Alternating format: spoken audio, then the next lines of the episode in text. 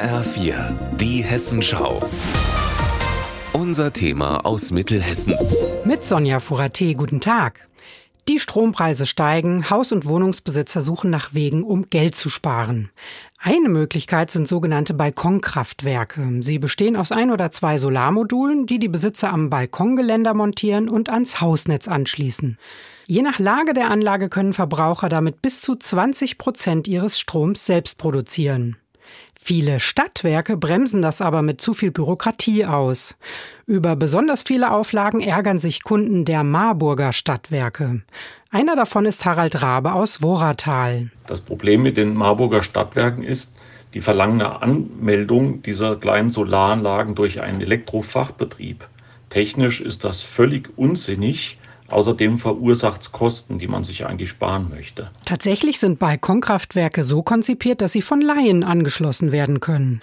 Die Stadtwerke Marburg bestehen aber darauf, dass dafür ein Elektriker kommen muss. Das teilen sie dem HR schriftlich mit.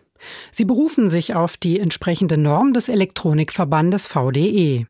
Diese Norm bietet aber Spielraum für Interpretationen, sagen Verbraucherschützer. Das zeigt auch ein anderes Beispiel.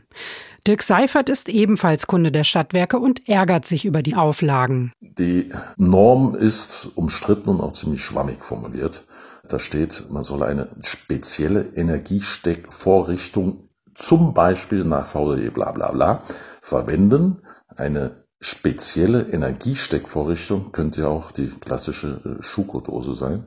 Das funktioniert in Holland, das funktioniert in der Schweiz, das funktioniert in Österreich problemlos.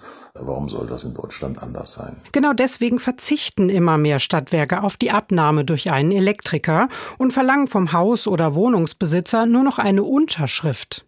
Diese bestätigt, dass die Anlage den gesetzlichen Sicherheitsstandards entspricht. Das lehnt die Stadt Marburg ab. Sie ist Eigentümerin der Stadtwerke. Dirk Seifert hat für sich eine Lösung gefunden. Anlagen bis 600 Watt sind meldepflichtig, die sind aber nicht genehmigungspflichtig. Meine Anlagen habe ich beim Netzbetreiber und der Bundesnetzagentur gemeldet. Die Folgekommunikation der Stadtwerke habe ich dann einfach entsorgt.